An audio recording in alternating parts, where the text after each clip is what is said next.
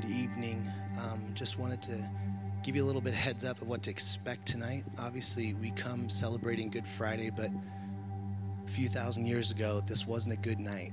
It wasn't a night that, that people were excited about. In fact, it was fairly shocking, and they weren't prepared for it necessarily, even though Jesus had proclaimed it over and over again. And so, we are asking for this room to be a bit quieter, not because we're trying to create some kind of emotional response, but instead we want to allow yourselves to experience the emotions that God would want for you to, to experience in a way that would bring you to bring um, to glory, glorify Him.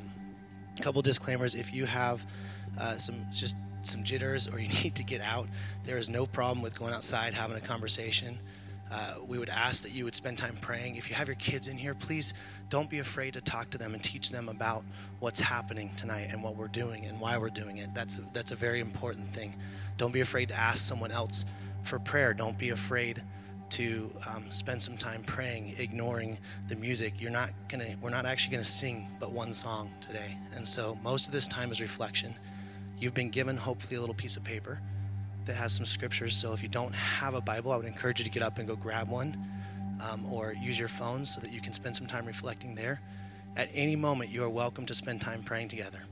You're welcome to to exit and just go be somewhere else with someone if you want to. We are expecting and hoping great things for tonight because tonight begins something that we so often rush to Easter, to Resurrection Sunday. We so often rush to the, to the, the resurrection of life. And, and we, we forget just how important this death is. And, and my hope is tonight that you guys would also realize that there's, there's, there's a dying that needs to happen for us as well. There's a dying that, that maybe, maybe we've lost sight of. And so um, if you uh, if you would, would you join us as we sit in a spot of the in between? We're going to ask some big things of you tonight in hopes that it will help you get a little bit more out of resurrection on Sunday. You don't have to take part in any of these things, um, but again, just be respectful of others.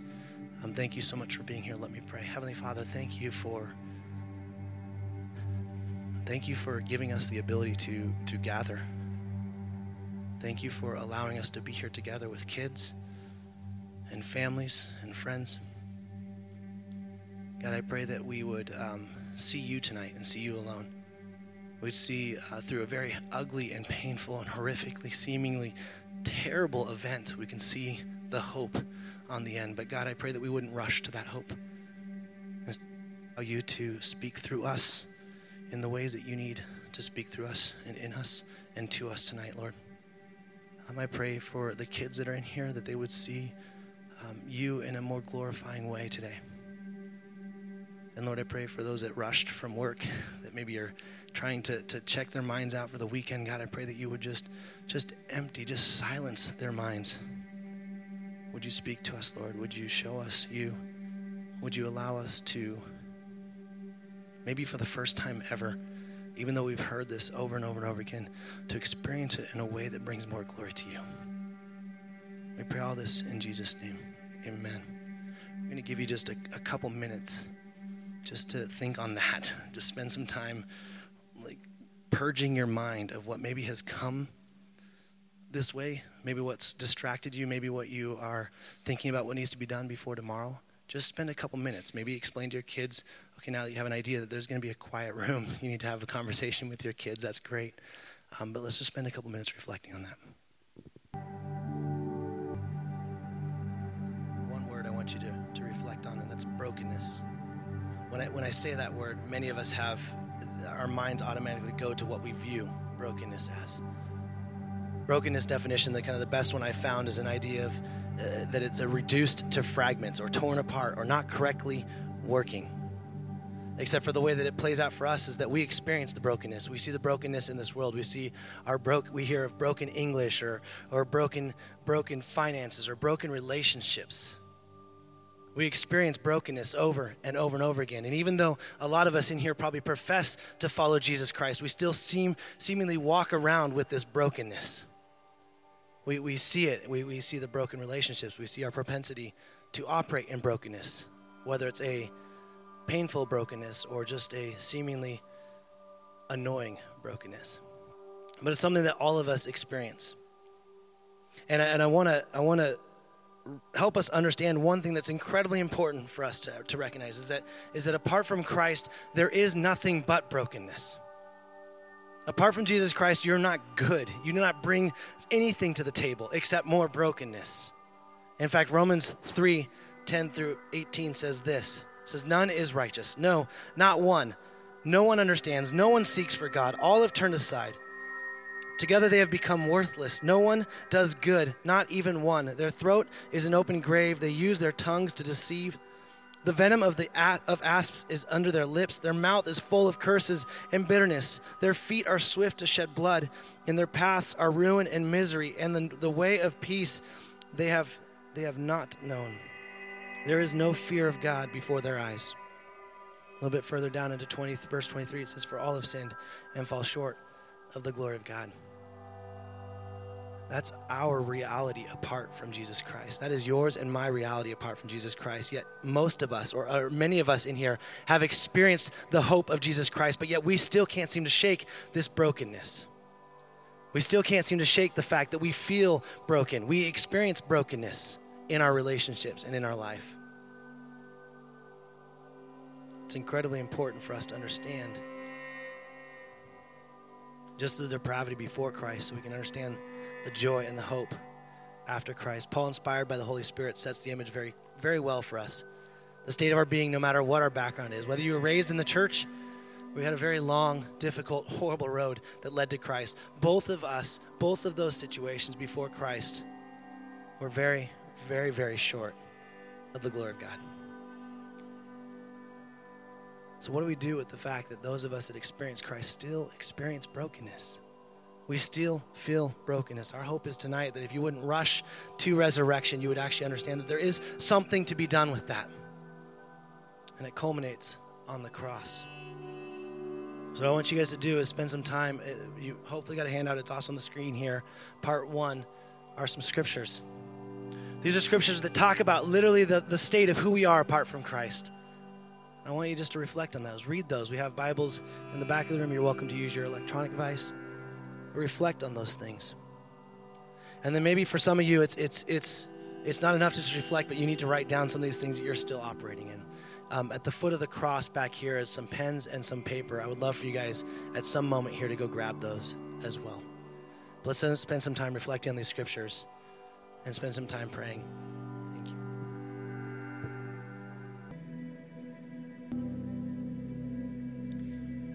Sometimes we are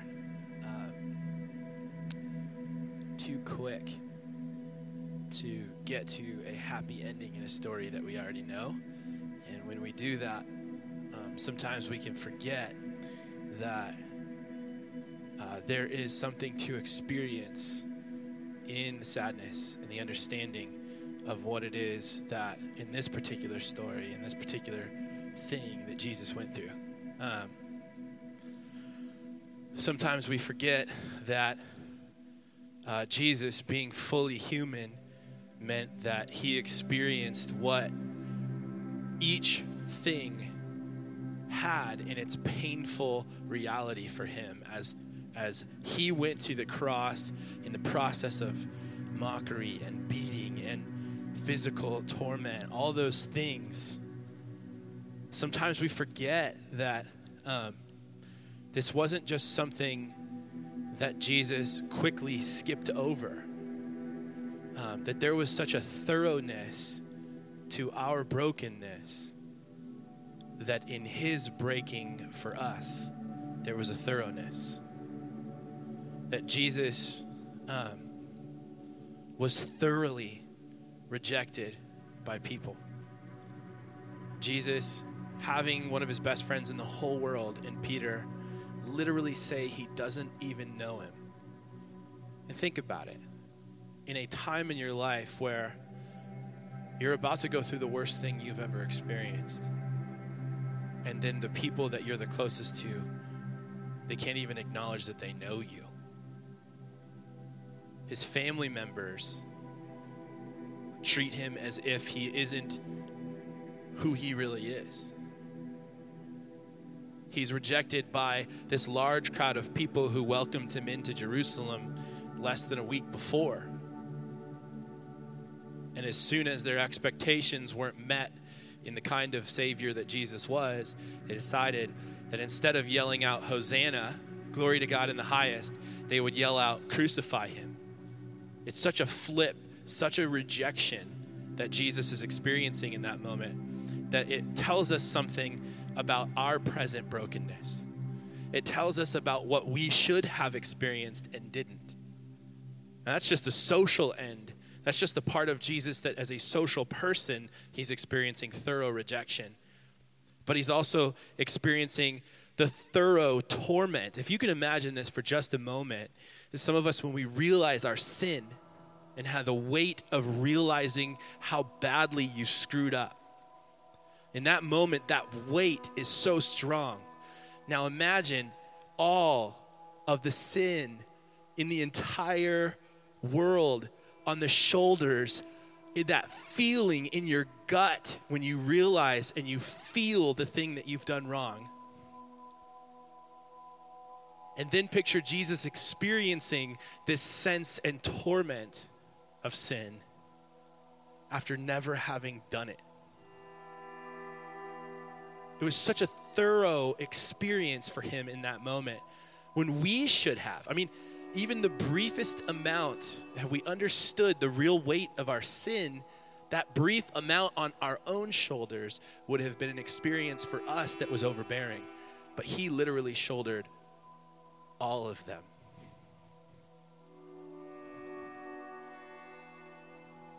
And he thoroughly, thoroughly was physically put through and put into a place that any of us would consider to be horrible is the wrong word. The Romans intended the cross to be horrible. The Romans intended for fear to be the emotional response from the cross when people saw it. Now we know, we know that because of Jesus, the cross doesn't mean what the Romans intended, it means what Jesus intended. See, what the Romans meant for fear, Jesus turned around and he made it into a place where we get to see victory. But on that day, on that day, there was fear. There was Jesus experiencing what it was like to have people whom he knit together inside of their mother's womb use the ability to lift their own arm that he is giving to them in that moment to take a whip back and to snap it onto him. He is holding together the hands that are holding a hammer that are putting nails into his wrists, bumping up against nerves in his hands. And if Jesus wants a breath, he has to literally lift himself up to get it. But it wouldn't have mattered anyway because literally all aspects, all parts of his flesh have been torn by this beating that he experiences before even getting to the cross. It is insane to think that the thorough mocking of Jesus, the thorough rejection of Jesus, the thorough torment of sin that Jesus feels, and the thorough physical beating that Jesus experiences is our punishment. It was on us, and He took it. And so, because of that, when we think about the cross, when we come and we nail our sins and ourselves and say, I am crucified with Christ, I no longer live, but Christ lives in me. I have been crucified with Christ, I no longer live. As we get there tonight, take this time right now to think about this. It's too easy to forget that Jesus in his humanity experienced experienced thorough punishment, that he experienced the fullness of what we deserved. As we reflect on Isaiah 53 and Matthew 27, take some time to read what that means. Take some time to read what Jesus experienced, and then we'll come back and we'll talk a little bit more. Sometimes we tend to think of the idea that Jesus died for my sin. Um, but in reality, Jesus died for me. That my sin was what was separating me from Him. Because of what Bren talked about earlier, Jesus dying for me meant that His brokenness would eventually lead to my wholeness.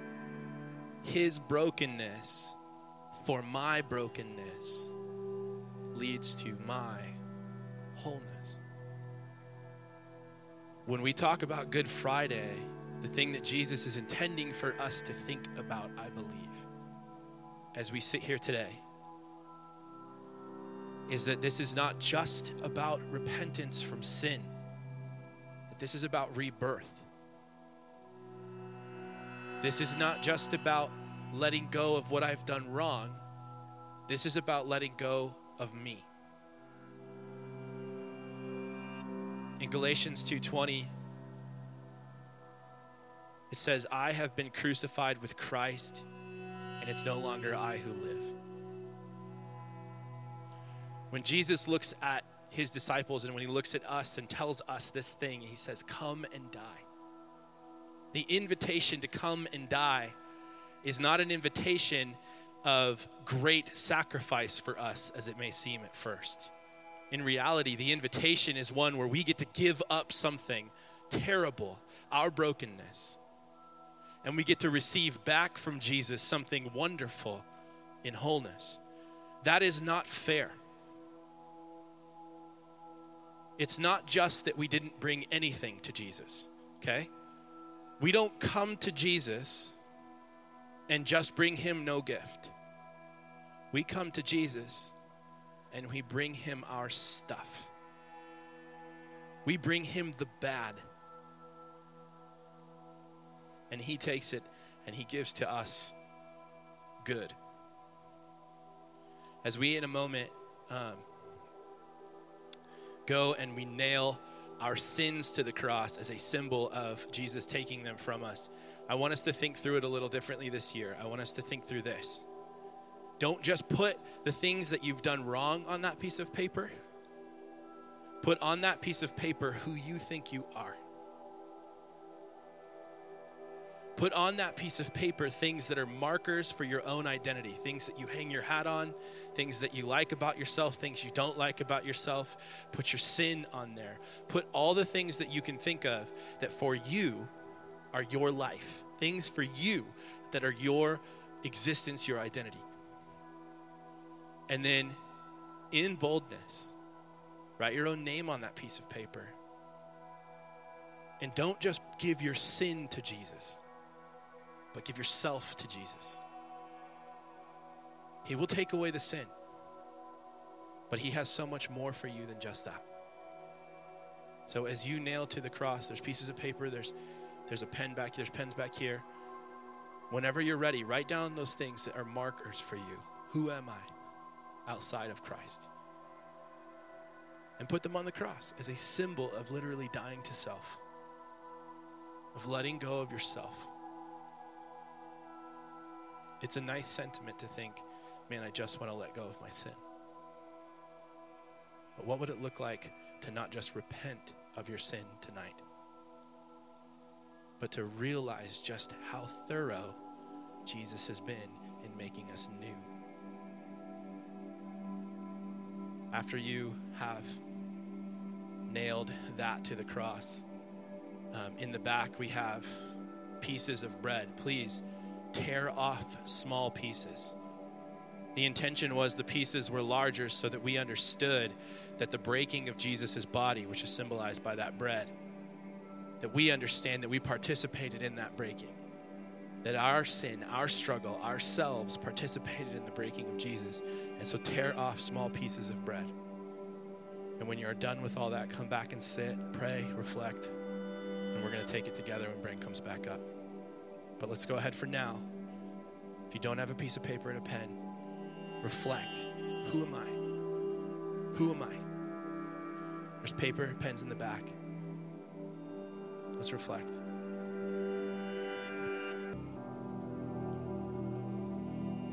As you finish nailing your stuff, um, your name, your identity to the cross, if you haven't yet grabbed the bread from the back, please do so and grab some. Us.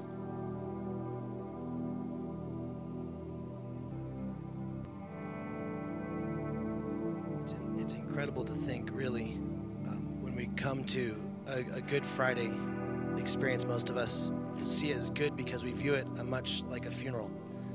And, and the thing about a funeral is that we we know that the person is dead, and then we spend most of our time um, mourning that as well, but also celebrating their life. And on this Friday, there wasn't any real celebration yet. In fact, instead, the, the, the worst happened, which they, they watched Jesus die. If you've ever experienced someone battle an illness as you watch them die, in a lot of ways, it's a lot harder to see the, the, the breaking down of the body to experience that. That's an image that, that is almost impossible to replace at times. And the disciples watched Jesus die. They watched him be beaten, they watched him be broken, torn, down to a spot where he wasn't recognizable. And for us, it's, it's easy for us to, to, to look back at that day and go, oh man, I, I can't believe he did that, and then to move right on to, but thank, thank God he did that so that I can be alive and, and, and just move right past that. And so we, we wanted to, to pause for a moment. We wanted to have you guys, if you're willing, hang in the balance with us, which is the reason why there's, there's only bread back there and no juice. The juice that symbolizes Jesus' blood being spilled for us. It's, it's a symbolization where the life is in the blood. It's, it's, it's the covering of our sins. It's the what makes us whole. But like the disciples those years back, they didn't experience that wholeness. And so when you grab the bread, we ask you to tear it because in a way, we wanted you to recognize that you tearing the piece, you you breaking that apart is not only breaking the body of Jesus, but agreeing with the fact that his body had to go through what it did for you to be made whole. The tearing is, is not just something that you get to look at and say, thanks for doing that. Instead, it's agreeing, Jesus, I did that to you. My sins, my identity, my entire self that I have now hammered to the cross is the very one that was hammering those nails into your, to your body. The very one that was spitting on you and mocking you. You took part in that. I took part in that. Our brokenness being replaced with the breaking of a perfect, sinless man so that there could be some form of life. Romans 6, 3 through 4 says, Do you not know that all of us who have been baptized into Christ Jesus were baptized into his death? We were buried, therefore, with him by baptism into death. Galatians 2:20, you hopefully said at the cross, is I have been crucified with Christ, it is no longer I who live. Both of those scriptures have a massive comma on them. Talk about the life that we can have, but there is no newness of life if you don't die. And that brokenness I talked about at the beginning of the day when you guys came in here, I said we all carry about that brokenness. If we continue to see ourselves identifying by the brokenness that we have, we've missed the fact that, that we got to skip the cross and walk into the tomb with Jesus Christ, only to walk out with him three days later. And so we want you guys to, to hang in the balance. And we're, we're inviting you guys to, to sit in the middle, the way that those disciples did. The two walking on that road Jesus shows up. Their first words were, We had hoped, believing fully that they were wrong. The hope that they thought they had in Jesus was misplaced, only to find out very shortly after that it wasn't misplaced. It was very much founded, true, and right. And so when Jesus, the night before he's be, before he's imprisoned, he, he breaks the bread at a very opportune time, and we'll talk more about this on Sunday. But he breaks it at a very opportune time, essentially saying that he is the perfect body. He is the unleavened bread that they've all so needed. He's that perfect sacrifice. And by, by you taking of the bread, not only are you doing it in remembrance of his body that was broken for you, but you're agreeing. Hear me on this. You are agreeing. You are you are celebrating. You are you are proclaiming that his body had to be broken like that. And that you played a part in it. That you were part of it. And Jesus broke that bread and says, This is my body. It's broken for you. It's broken for you. Take of it, eat of it, in remembrance of me.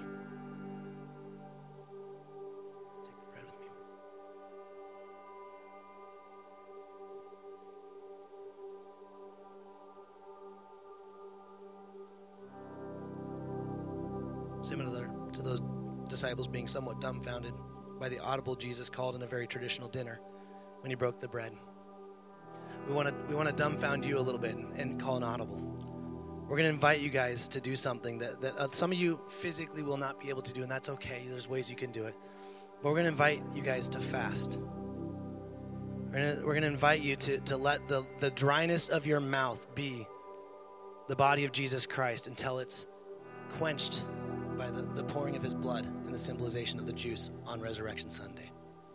And so, if you are able, if you are able, and again, physically you may not be able to, if you physically can't do it, then I would encourage you or challenge you to drink nothing but water. So there's no flavored drink that hits your mouth until you take of the blood of Jesus Christ on Resurrection Sunday.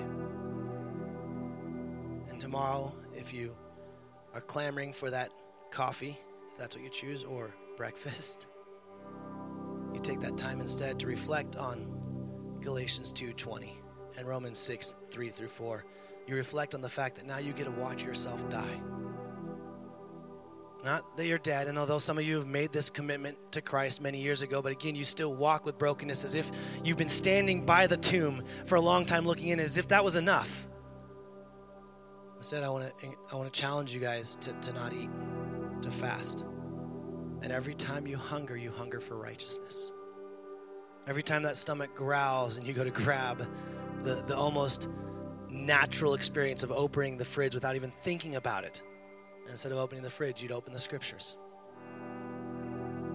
Instead of instead of feeding your stomach, you would feed your soul. And recognize that you need to once and for all allow your name to stay on that cross so that you can walk out of the tomb with Christ on Resurrection Sunday. And you no longer believe the lie that you have to live in a broken state because of the thoroughness of Jesus' brokenness, we can be thoroughly whole, completely redeemed. There's, a, there's another time that broken's used in the scripture, and it's a broken and contrite spirit. It's a, it's a, it brings honor. God loves a broken and contrite spirit. And that, that brokenness isn't actually the brokenness we're talking about, it's a humbleness, it's a humility. Some of you have been standing outside of the tomb, you have the stench of death on you, but you won't walk into the grave. You won't be resurrected with Christ because you believe that you're good. You believe you brought anything to the table, you brought something. It's time to humble yourself. Allow yourself to be broken before the Lord so that He can make you whole. We're going to sing here in a second one song. And we, just like communion, have withheld certain parts of the song because we want you guys to to experience the brokenness again, not to entice some form of emotion, but instead, I just want you guys so badly for the next 37 ish hours to spend nothing but thinking about what the disciples would have been thinking about, so that when Jesus all of a sudden shows up on scene, which we all know, you realize that he is not walking out alone, he's walking with you. And it's you coming out of the gray once and for all. And you can live in a broken world, not as a broken person anymore, but whole complete, thoroughly done. Let's worship.